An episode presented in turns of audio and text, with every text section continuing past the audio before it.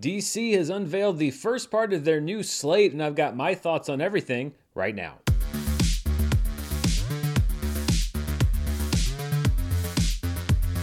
Hello, everybody. I'm Dan Murrell here with my thoughts on what looks to be the beginnings of a roadmap for the new DCU. It was laid out by Peter Safran and James Gunn at an event for the press on Tuesday. James Gunn then uploaded a social media video that kind of summarized what their thoughts and what their plans were later on that day. So I'm going to kind of go through what they announced. This isn't going to be an explainer video because there are a lot of great channels that can dive into the huge history behind all these different comics franchises and the lineups and everything. They can do that a lot better than I can. I'm just going to briefly explain what they announced, some real world history behind it, and then my thoughts on these specific projects and then the overall direction of the DCU, at least right now. As James Gunn said, things are subject to change, and especially when we're talking about Warner Media. If time has taught us anything, it's that plans mean nothing when it comes to anything at Warner. So let's get to the basics first. They're calling this Chapter 1 of the DCU, the DC Universe, and the theme generally is gods and monsters. And what we're looking at here is the first part of that chapter. It's not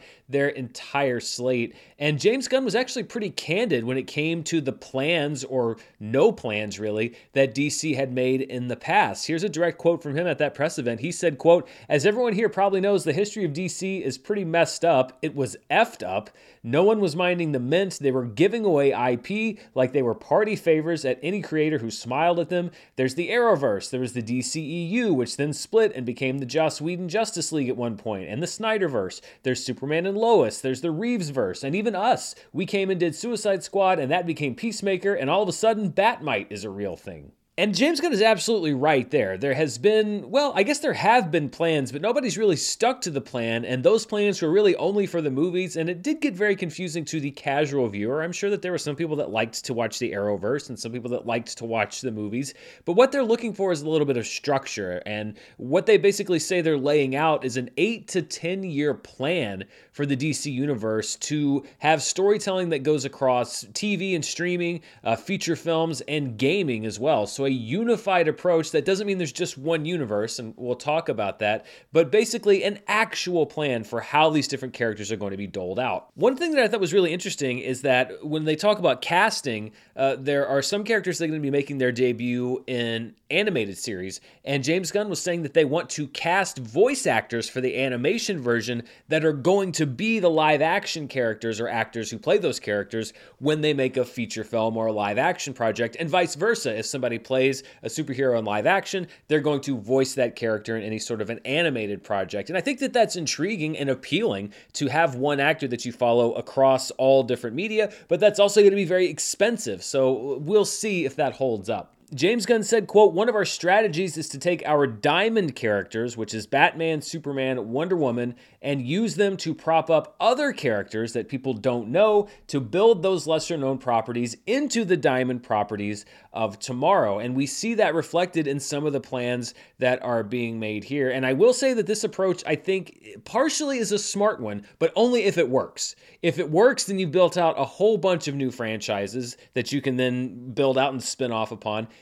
If it doesn't work, then you're basically investing in a lot of stuff that people aren't interested in and not investing in, as James Gunn calls them, the diamond characters and not getting that return that you might get. This is not a safe bet, this plan. It's not chalk all the way through. And, I'll, and I'll talk through ways where I think it's worth the risk in some places and not worth the risk. James Gunn and Peter Safran, of course, are the faces of the DCU and really James Gunn creatively and on social media, etc. But there has also been assembled a partial creative brain trust, if you will, or a writer's room that reportedly helped them to develop these initial early projects. The people in that writer's room that we know of right now, or at least that I could find through my research, are Drew Goddard, who is the writer behind Cloverfield. He wrote on Lost and Buffy, Cabin in the Woods, a lot of the Joss Whedon projects, The Martian, Bad Times at the El Royale, two movies that he wrote, and then is the creator of Netflix's Daredevil. He ended up stepping back from running the show to do a movie that I think never got made, but he was listed as the creator of the show and wrote the first couple of episodes. Christina Hodson is in the writer's room reportedly. She wrote Bumblebee and then several DC projects, including Birds of Prey, The Flash, and significantly Batgirl, which was shelved.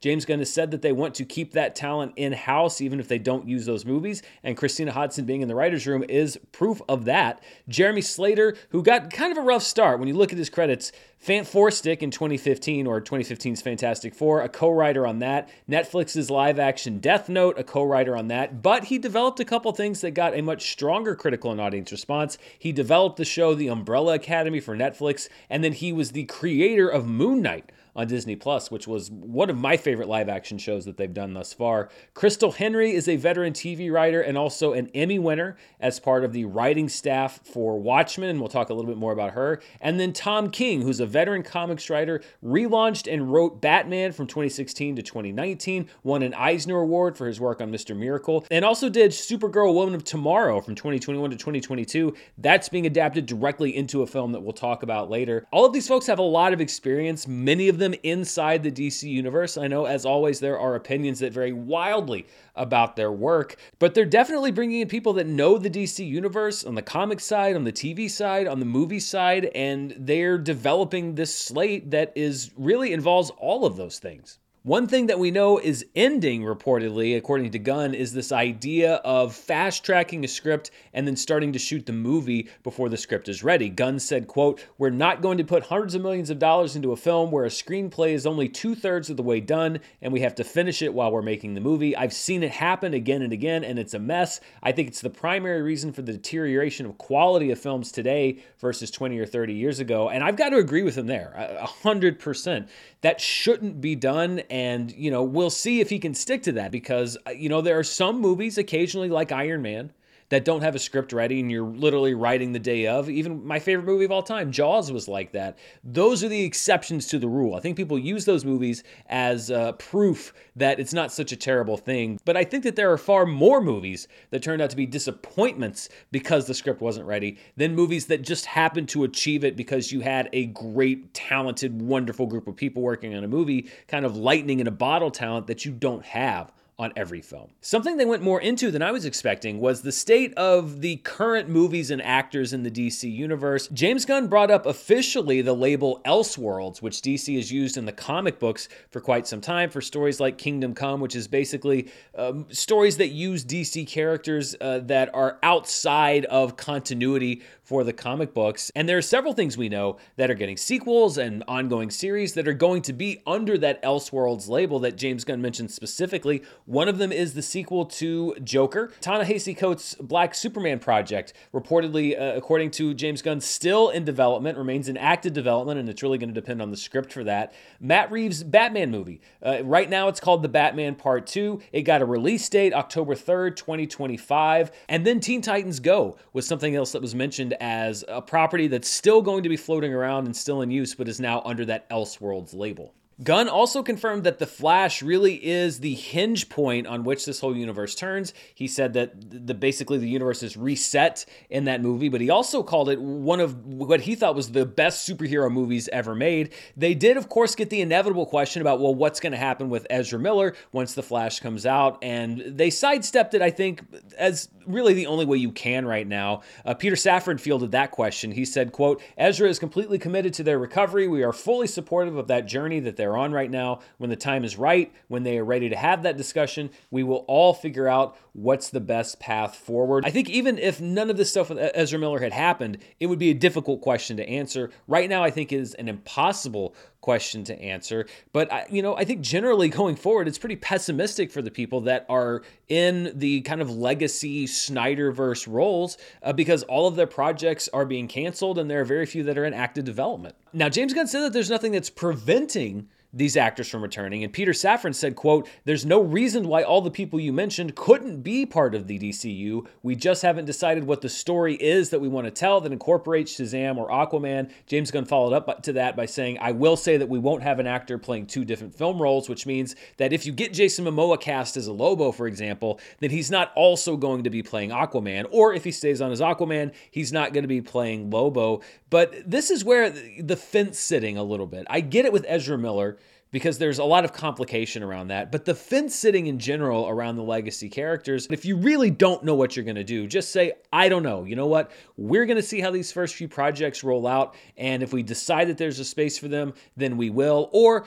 we are committed to moving on and we love all of those actors. We want to work with them all again, but we're done with them. It seems very non committal. Like they're, they're kind of trying to play both sides of the fence. And I think that there is a lot of interest, obviously, around these characters. And it's obvious that the Snyderverse itself is effectively dead. Uh, but I think that they do, I, I, wish that they would craft a better answer, I'll say, on what's going on with all of these different characters because there are people that really love them. And case in point is Henry Cavill. When he was asked, James Gunn said, quote, we didn't fire Henry. Henry was never cast. For me, it's about who do I want to cast as Superman and who do the filmmakers we have want to cast. And for me, for this story, it isn't Henry. I like Henry. I think he's a great guy. I think he's getting dicked around by a lot of people, including the former regime at this company. But this Superman is not Henry for a number of reasons, which again is kind of an interesting way of saying uh, he wasn't fired, but they basically brought somebody else in to do the same thing that he did, just kind of like in a different department or under a, a different job title. He got laid off, I guess, uh, not fired.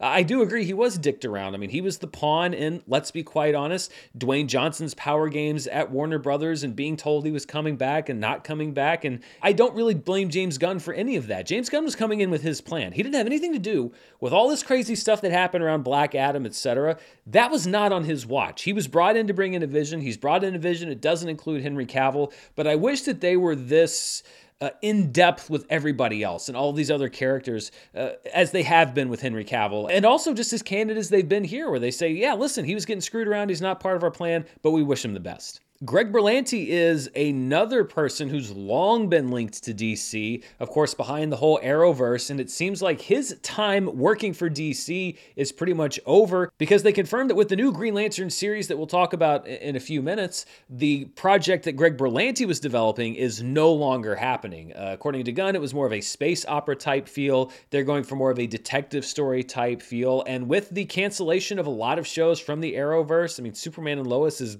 basically the only one that still has a little bit of life in it. Greg Berlanti's still working at Warner. He signed a deal at Warner, but it looks like he will no longer really be associated with the DC brand. And speaking of no longer being associated with the DC brand, another thing I was surprised that they talked about as much as they did was Batgirl, which of course was shelved last year, infamously shelved. And Peter Safran said, quote, I saw the movie. There are a lot of incredibly talented people in front of and behind the camera in that film, but that was not releasable.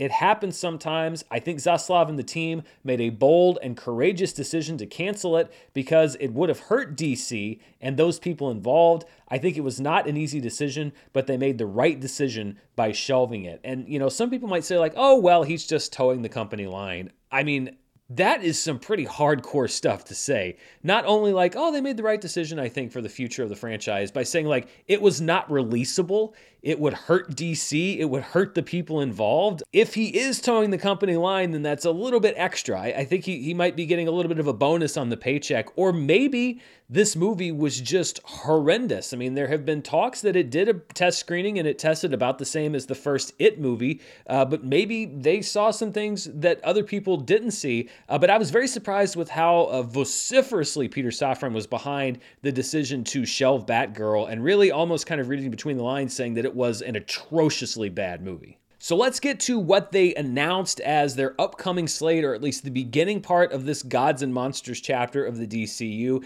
And of course, the thing that we all knew was going to happen, mainly because Henry Cavill is not going to be in it, is Superman Legacy. It's a feature film. It's being written by James Gunn. It may be directed by James Gunn. We don't quite know yet. We got a release date, which is July 11th, 2025. And according to Safran and Gunn, it focuses on Superman balancing his Kryptonian heritage with his human upbringing. He's the embodiment of truth, justice, and the American way. He is kindness in a world that thinks of kindness as old fashioned. Gunn said Superman is for everyone. That's a four quadrant film that should speak to everyone in the world. We knew this is the direction that Gunn wanted to go, uh, sort of the hopefulness, the Christopher Reeveness uh, of Superman, if you will. Uh, you know, and this is really just still basically a tone. I like that tone for Superman personally. Um, I think that Henry Cavill was a, a, good actor, and I think that there's a great potential for him in that part. Um, but I am excited about this direction, especially for Superman, as long as they, you know, don't make it too one note. Christopher Reeve was able to do the sort of wholesome thing and I think make him an interesting character. The question is, can you write that? As James Gunn says, the world has changed a lot since Superman first hit screens back in 1978. Can you do that kind of Superman in this world and not have it come off as cheesy? That's a good question. One movie that's being made that was very interesting simply because, you know, I, have always said I am not super deep into comics lore, but I have a, a, passing knowledge of a lot of things. And there's one group that's getting a movie that I had actually never heard of. And I think it's because they were sort of on the fringe where I don't usually dive very deep. And that's a movie based on a group called The Authority, which James Gunn says will interact with all of the primary DC characters. They're a group of superheroes who save the world uh, by any means necessary. Basically, operating in the margins between good and evil, like some sort of justice squad. The Authority is an offshoot of Wildstorm, which was an independent label launched by Jim Lee back in 1992. It was one of the six studios that formed the basis of Image Comics. Eventually, Wildstorm was sold to DC, where it became an imprint, which basically means that DC published the books, but they weren't under the DC label. They were just kind of under the umbrella. And it was after the sale to DC that the Authority was launched. Uh, Warren Ellis, who did the Extremis story for Iron Man that became Iron Man 3, wrote for it. Mark Millar Wrote for it. Wildstorm as an imprint was shut down in 2010, and then shortly thereafter, a lot of the characters were folded into DC continuity. And back in 2021 2022, there was a four issue limited series where Superman and the Authority met. That was co written by Grant Morrison, who will have a lot to do with the Batman movie that we're going to talk about. Gunn said that the movie is being written now. He didn't say who the screenwriter is going to be, but, you know, this is, I guess, a pretty bold move in the sense that you're asking people in the first chapter of this new DC universe to buy into a superhero team that, you know, not only do not a lot of people know them, most people don't even know who these characters are. And you're saying that they're probably going to be a pretty important part of the DC universe. This is part of that risk that I was talking about because if this doesn't work, according to Gunn, they're a pretty integral part of this plan going forward. And, you know, you can only kind of jostle the train on the rails so much uh, if people aren't interested before you really have to adjust your plans or the whole plan gets derailed. I mentioned Grant Morrison in relation to The Authority. Some of his work is being adapted into film, or at least the basis of a film, and it's going to be how this version of Batman is introduced to the DCU, and that's through The Brave and the Bold, which James Gunn said is an opportunity not just to reintroduce Batman, but to start folding the Bat family into the DCU. So we're talking Dick Grayson, Tim Drake, etc., or their guises as Nightwing and Red Hood and Red Robin, Batgirl, Oracle, Batwoman, Catwoman, really a whole supporting cast cast, which is ironic because we just had a Batgirl movie that was shelved, and yet the Bat family is obviously a huge priority for Gunn to start building out immediately. And really, the focus reportedly for this movie is going to be on Damian Wayne, who is Bruce Wayne's biological son. Uh, Gunn describes him as a little son of a bitch, an assassin, and a murderer, which jibes with his actual origins in the comic book story. And so we're going to have Batman and a Robin right off the bat, but it's seemingly not the first Robin. I mean, if you're going to do the whole Bat family, it seems like maybe you're going to reference previous Robins, which would mean a bit of an older Batman. So it really does seem like we're going to have both a Superman and a Batman, at least, who are not at the very, very, very beginning of their careers. Uh, Superman maybe it seems like it might be a bit earlier on, but Batman would have to be a little bit older or a little bit further along, which is kind of where we were with Ben Affleck. Ben Affleck, it seems like, will definitely not be playing Batman at all in this DC universe. Uh, and it'll be interesting to see the casting come together for this. When I did my ranking of all of the Batman feature films, including the animated ones. There was one called Batman vs. Robin, and it was one of several animated films that dealt with Damian Wayne that I actually quite enjoyed. So I, I think that there's a lot of promise in this storyline if you get the casting right, even more so for Batman. Uh, get the casting right for Damian Wayne because that is a hard needle to thread. Just kind of a snotty little kid that's not just completely annoying to people that are watching the film. Uh, but you know, Batman, as you can probably see scattered around the set, is my favorite comic book character of all time. This is kind of taking that story in a new direction, and so it's exciting for me to see the potential of some new corners of the Batman universe, while at the same time, we have a very successful Matt Reeves Batman universe that is a lot more of the classical focus on Batman and the villains uh, and the tone that we've seen before that is going to be running kind of parallel Elseworlds. And I think it could perhaps be similar to the success we're seeing with Spider Man live action and Into the Spider Verse. If you can get those tones different enough, but still make those heroes feel authentic, then I think you have potential for some great success here. Supergirl will be getting her own movie, Supergirl Woman of Tomorrow, which is based on that Tom King comic run from 2021 to 2022. It was an eight issue run. Those comics are an off world adventure, and Gunn made sure to emphasize that this was a Supergirl who was much more jaded than Superman, who's been raised uh, on this sort of husky chunk of Krypton, has seen all of these people die around her, so she doesn't necessarily have that hopeful optimism uh, as Kal-El does. And if the movie stays true to the comics, then most or all of this wouldn't even take place on Earth. It would be kind of a cosmic, almost Guardiansy sort of space adventure. And I think that again that this is a smart move. Um, you know, I don't know exactly how much they're going to bring over from the comic book, etc. But I think it is a good idea to have a Supergirl who is not just flying around on Earth without Superman, but is establishing herself outside of the sphere of influence of Superman. And I think tonally, you can also make it distinct enough from Superman. So you establish who this character is.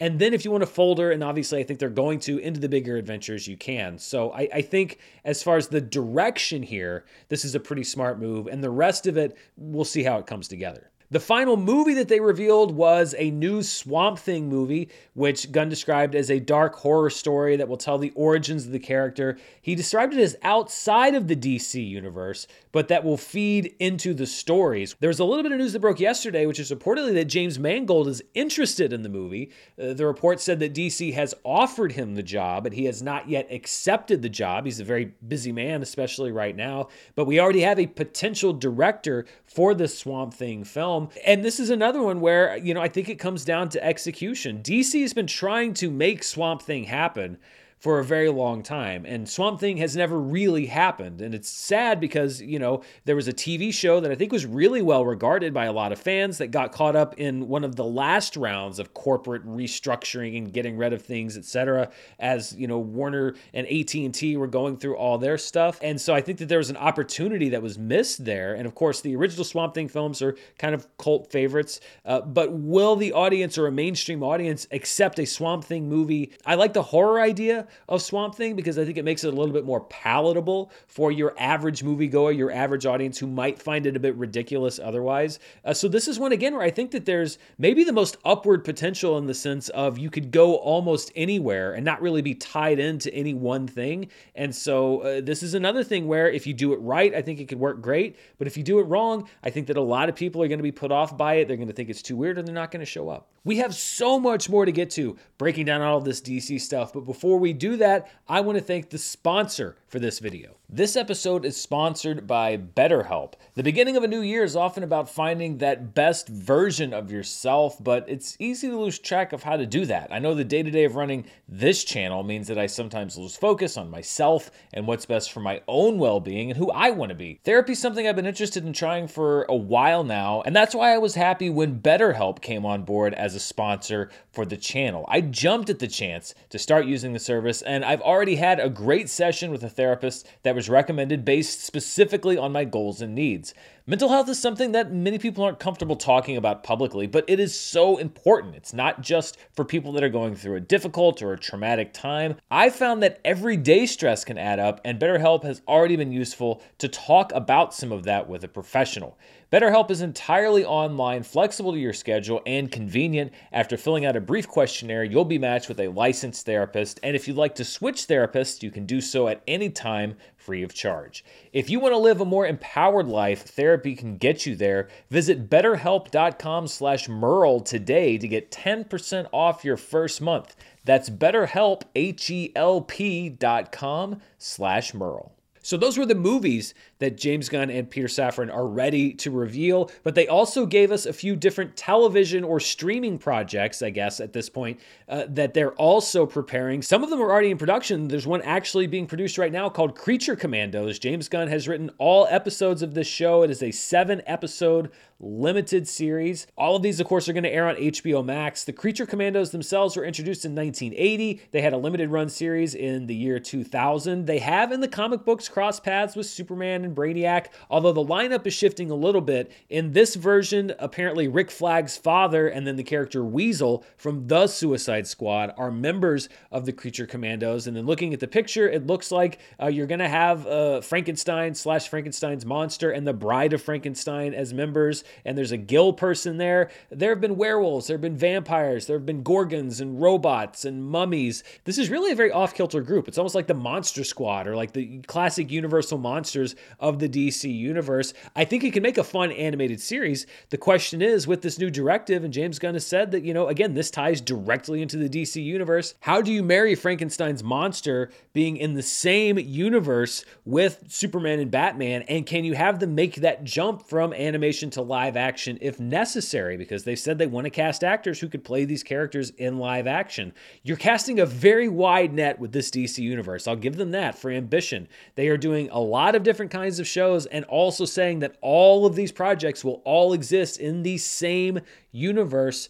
I think it's a difficult task. That's my biggest hesitation. It's a difficult task tonally to make all of these work. We're not getting a second season of Peacemaker, apparently not yet, but we are getting an Amanda Waller show. Gunn said, quote, we're using the same actors. This is a continuation of Peacemaker. I'm working on Superman, so we can't do Peacemaker season two. We're working on Waller in between. Crystal Henry will be writing and producing the show, along with Jeremy Carver, who's a veteran supernatural writer who also created HBO Max's Doom Patrol, which is ending after its current fourth season. This is another big fan favorite. This was the question that people had. Is Peacemaker dead or will it continue? And the answer is kind of in the middle. I love that they're keeping Viola Davis on board. She's a great Amanda Waller. But I said from the beginning that if James Gunn doesn't kind of throw Peacemaker out, and I know he said, well, anything can happen with any of these other actors, but this is the only thing of the old regime that's in active production. It's a story based on the franchise that James Gunn himself took over. So I'm excited for the show, but this was kind of the trap I was worried that James Gunn would fall into, where he's not really willing to throw out his own creations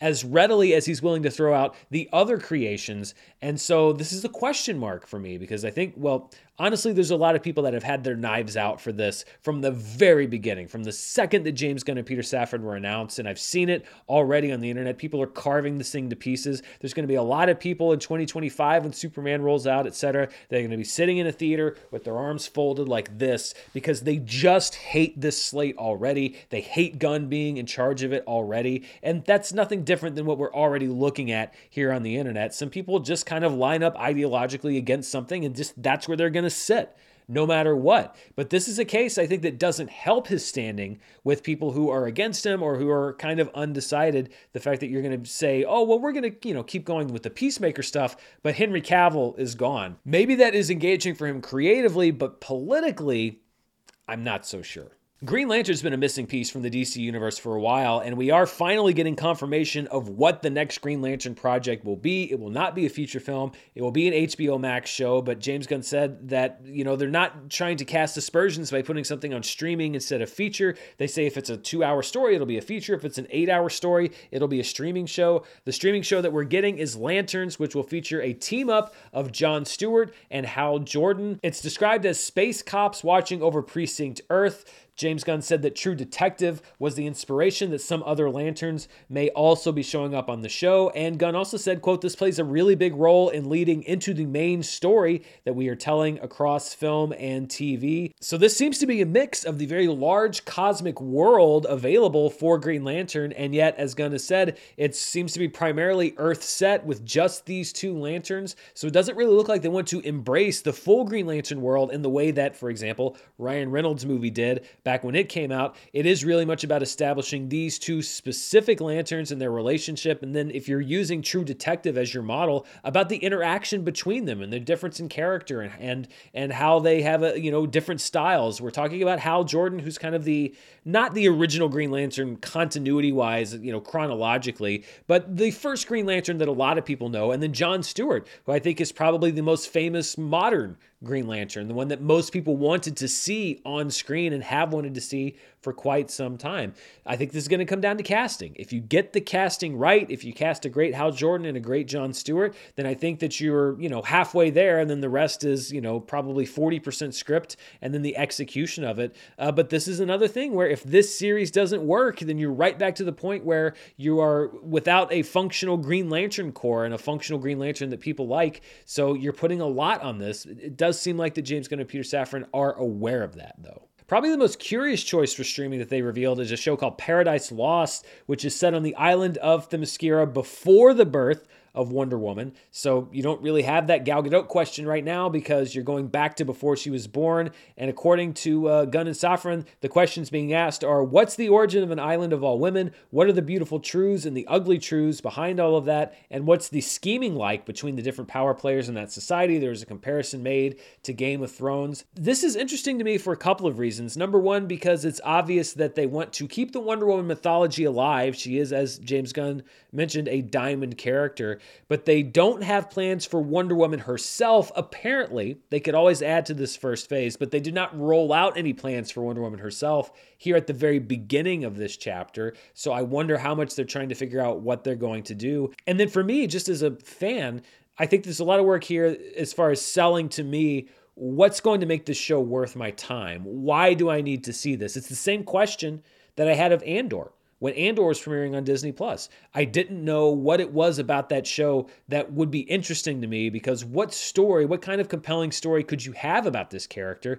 And you know what? Andor was by far my favorite Star Wars series on Disney Plus. is one of my favorite TV shows that I watched last year. I thought it was an incredible show. And so I'm not saying this as if uh, this is a show that's doomed to be bad, but I have questions about this show simply because I don't understand where it fits in. And so I think this is going to have to be kind of an education effort once it actually goes into production as far as convincing fans why you need to see a prequel to Wonder Woman and why it's important in this DC universe mythology. The last show they revealed is probably what seems like to be the biggest potential for humor. It's a Booster Gold streaming series featuring the character of Mike Carter, who is a 25th century guy who takes technology and then uses a time machine to come back to our time and pretend to be like this great superhero. James Gunn described this as imposter syndrome if it were a superhero show. And, you know, if, if they go all out comedy here, then I think this could be really great. It could almost be one of those things that doesn't tie into anything else in the DC universe because that's just a great premise. That's just a great concept. It doesn't rely on loving the super characters or knowing, you know, Krypton and the Batman's parents getting shot in an alley. This is something that you could divorce entirely from comic book mythology, and this is just a great situation comedy premise. A guy from the future goes to the past and pretends that he's great. So I'm looking forward to this. I'm looking forward to who they cast as Booster Gold, and this is one of the things that I think could thrive completely independently of anything else just because of the potential of the concept. So this is what we have so far in this first chapter of the new DC universe. And in general, I'd have to say, looking at everything, that I'm I, I would call myself whelmed by it.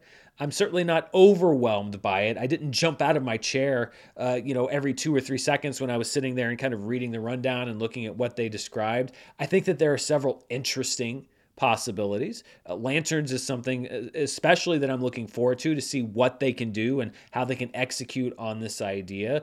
James Gunn has said that, you know, investment shouldn't be a problem, even though Warner Brothers seems to be like turning the lights off in rooms when people aren't in there to save money. But he said, like, if we can go to them and make a compelling case for the amount of money that we need, that he's confident that they're going to get that money. Again, that's a great wish and a dream to have. We'll see if it actually happens. The other thing being that the last year to year and a half have shown us that you can make all the plans you want, if there's a change at the corporate level, if the structure changes, then all of this stuff could be out the window. So it's hard to sort of invest too much into this long term plan because there are a lot of things that don't have anything to do with James Gunn and Peter Safran that could happen to derail these plans. I'm glad that they have this philosophy of making sure that things are ready to go. I'm glad that they have this philosophy of making a coherent universe. My biggest concern is that they are doing so many different things, and there are obviously things like Creature Commandos that just speak to James Gunn's personal sensibility can you divorce that enough from the things that you want to make to make sure that you're making the things that you need to make? Because if you go too obscure, if you hold back Wonder Woman too much,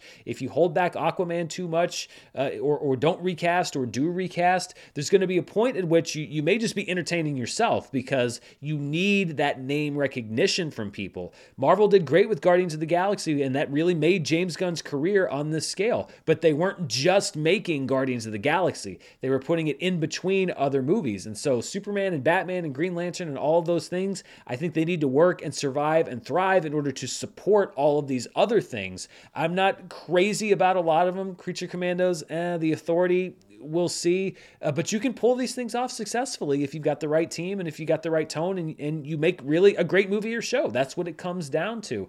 But I think this is a risky slate. It's one that I'm very kind of wait and see on, even with Batman and Damian Wayne. I love Batman. I think it really comes down to casting and how you do this story. So I'm not sitting there going like, oh, I can't wait to see this Batman story. This really is so much more than selling people on the concept you really have to come through with execution. And that's ideally what they hired james gunn and peter safran to do is to execute those things themselves or find the people to execute that vision.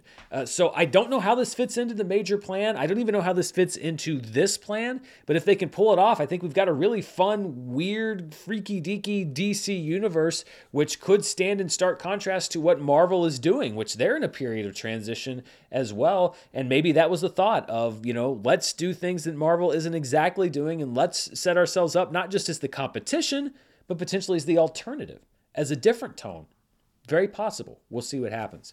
So that's what I think about this DC slate, about a lot of these properties, about the rollout and the existing characters and actors, etc. What did you think? Is there a particular project that you're in favor of? Is there a particular project that you can't wait to see? Let me know down in the comments below. And thank you so much to my sponsor, BetterHelp, for sponsoring this video. You can look down in the comments below to see more about that. And of course, come right back here for more movie news, reviews, box office, awards, all that stuff that's going on right now. You can find it right here. Until next time, time. Stay safe, and I'll see you then. Bye.